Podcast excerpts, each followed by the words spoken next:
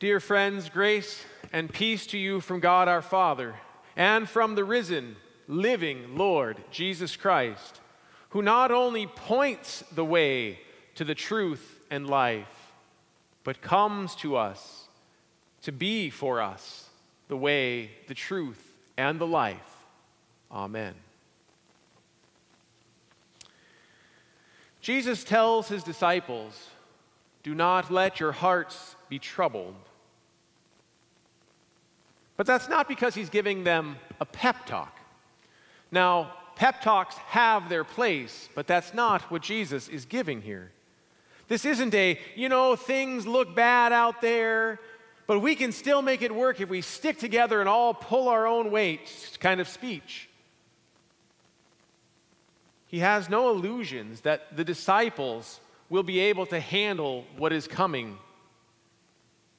After all, Judas, just a few verses earlier, has already gone out to betray him. The die is cast, the cross is coming.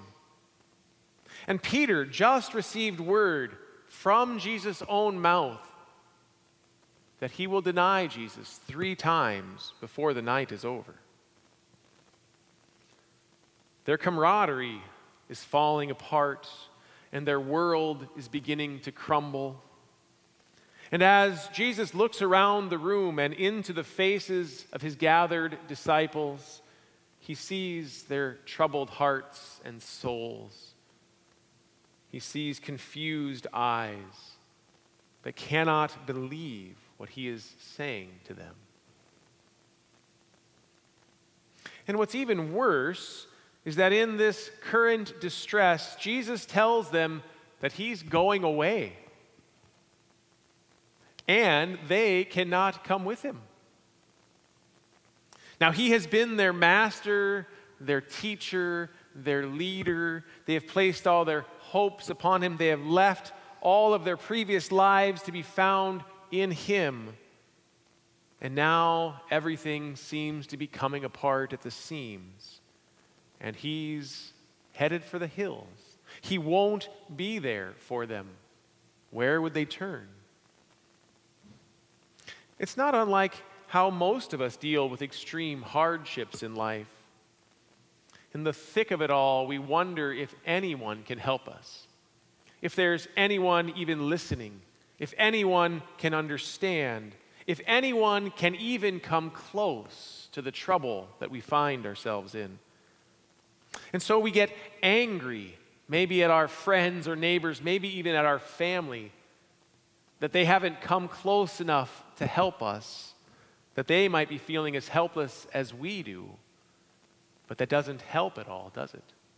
That they can't come close. And in a very real sense, hardship isolates us and makes us feel alone until someone is able to break through all of our fears and worries and speak to us and touch us and be near us and help us. Jesus is going. However, he is not running away. He makes it very clear throughout the next few chapters of John that he is not abandoning them, leaving them, betraying them. That's what they do to him. But he will not leave them orphaned. He will not go too far. He is going, and that is a pretty key word here. But he is first going to prepare a place for them, not just to get away from them. It's a place in the Father's house, that famous mansion with many, many rooms and an inheritance beyond measure. And Jesus is going there to make a place for each of them. Now, as good as that sounds, there's still a problem, isn't there? There's the problem of finding the right way to the place. After all, it doesn't matter if you have a place in the mansion, a room in the house, if you can't get to the house. If you don't know the way there. That would be the same as being left to fend for yourself, isolated and alone. With the promise of something better out there, but you got to go and find it. And of course, Thomas picks right up on this. He knows it exactly. His question comes pouring right out Lord, we don't know where you are going. We don't have a way to get there. Come on, Jesus, at least give us a map or some clues to follow. Indiana Jones could do that. Thomas speaks for all disciples, those in the room and us today who look to find God and want to find our way to God. This is the classic understanding of people on a search for God. There has to be a route of holiness. We just have to find it. There must be a pathway of peace if just we could walk it. There must be a narrow roadway of righteousness that few are able to find, but we have to keep searching, don't we? We know it's out there somewhere because there is a way, but it's up to us to find the trailhead and make our way. Perhaps you'll find your route out in nature among the beautiful forests and sunsets and rivers. It's a very popular place to go looking for God. In fact, when I hear people saying they found God, they're usually showing me a picture of a sunrise or a sunset. Isn't that amazing? It's an attractive idea because, of course, it lets you explore all the things you find beautiful and wonderful throughout the life. You get to explore your interests and say, that's so important to me. You get to highlight your favorite things and hopefully move beyond the harshness of this world into a place that you're more comfortable. I always find it interesting that people always seem to find God where they want to be rather than where God promises to find them in His Word and sacraments gathered around His people. But just look at Jesus' reply. Right to Thomas's question, he says, No one comes to the Father except through me.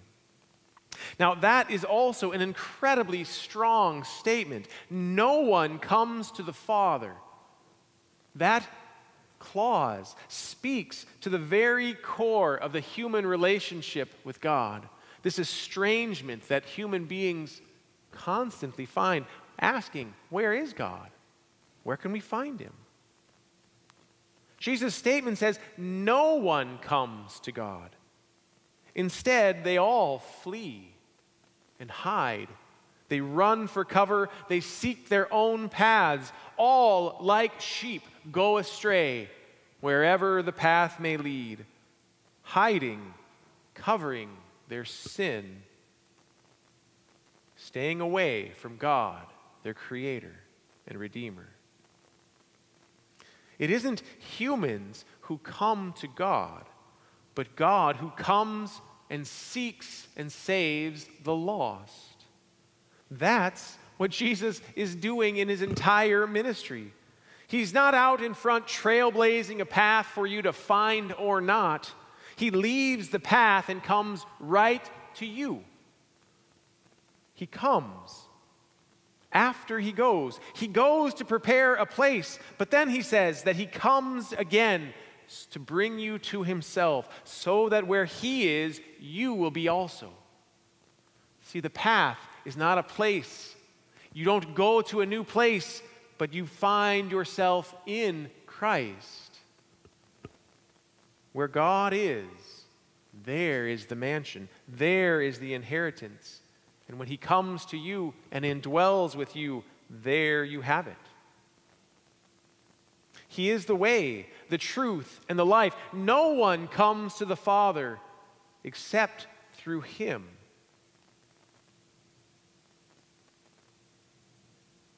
the Father comes and dwells with us.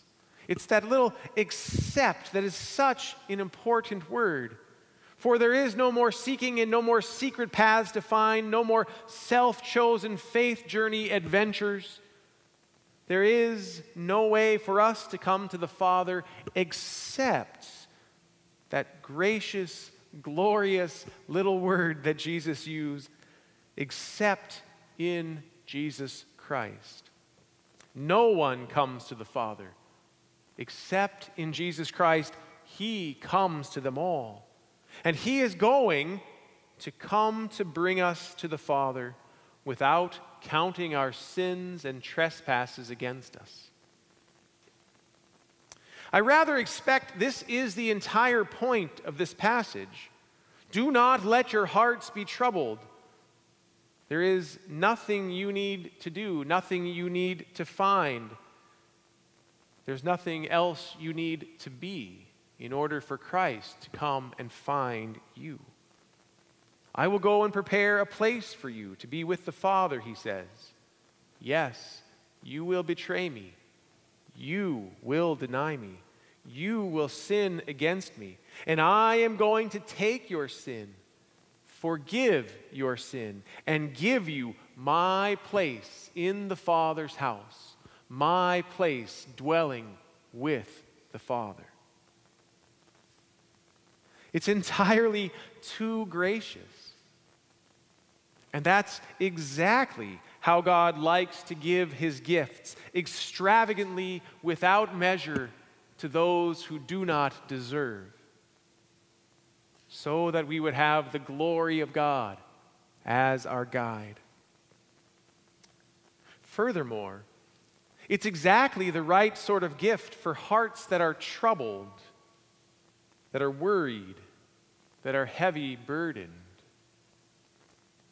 It's the kind of gift that comes when we hear that there is nothing more that you need to do, and there is nothing that you can do, but only that there is nothing that Jesus will not do to bring the kingdom to you, even dying for sinners.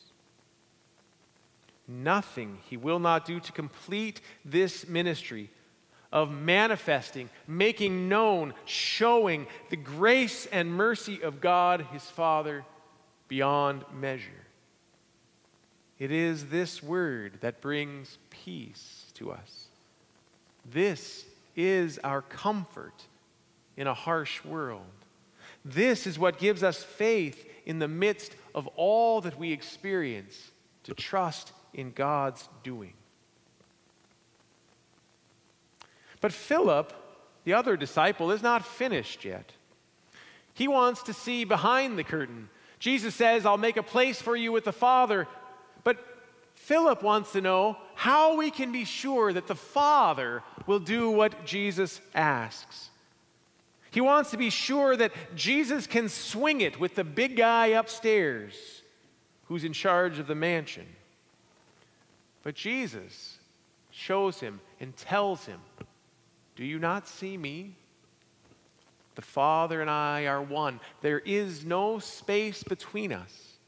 There is no space that comes where I might do something that He doesn't want, or He would do something that I would not say. There is such an intimate trust between God whereby Jesus speaks nothing but the promises of what God is already doing in the world. They work together in all things. Jesus doesn't come to make a promise and then have to go to the Father to see if it's okay. Jesus gives the word of what God is doing in the world. That's it. That's all of it. To know Jesus is to know the Father.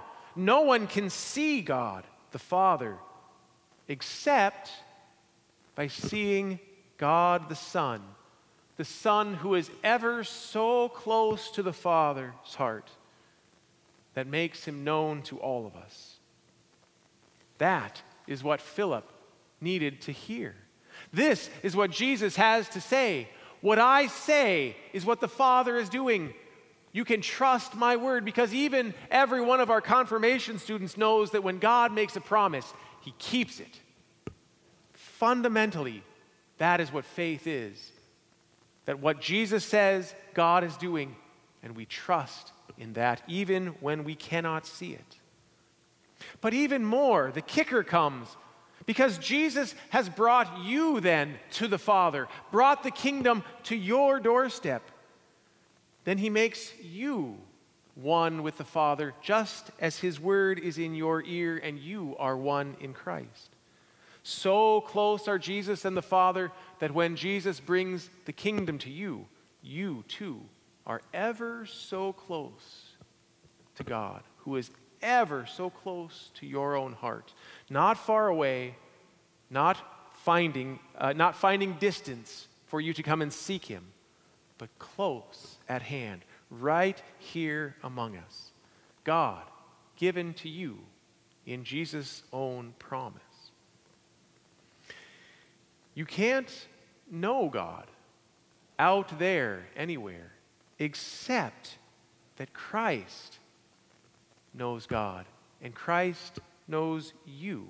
And so, in Jesus Christ, the impossible happens. We actually know God in this God made flesh for us.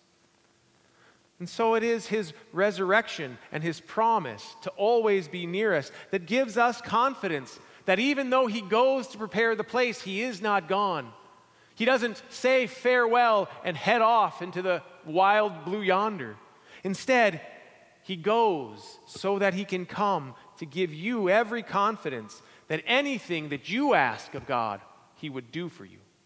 That's how close God is. Anything you ask the Father in Jesus' name, there he is, giving it to you. Do not let your hearts be troubled. As we look into the harshness of the world, also remember that Christ is near and the Father's kingdom is here, and there is a place for you with them. Do not let your hearts be troubled. Believe in God, trust in Christ. For Jesus is not gone, but alive and closer to you than you are even to your own self. No space between his life and yours. Trust in this and let this promise overtake the troubles of the world, the hardships that we seek, the weariness of our hearts, and take faith and life from Jesus Christ. Amen.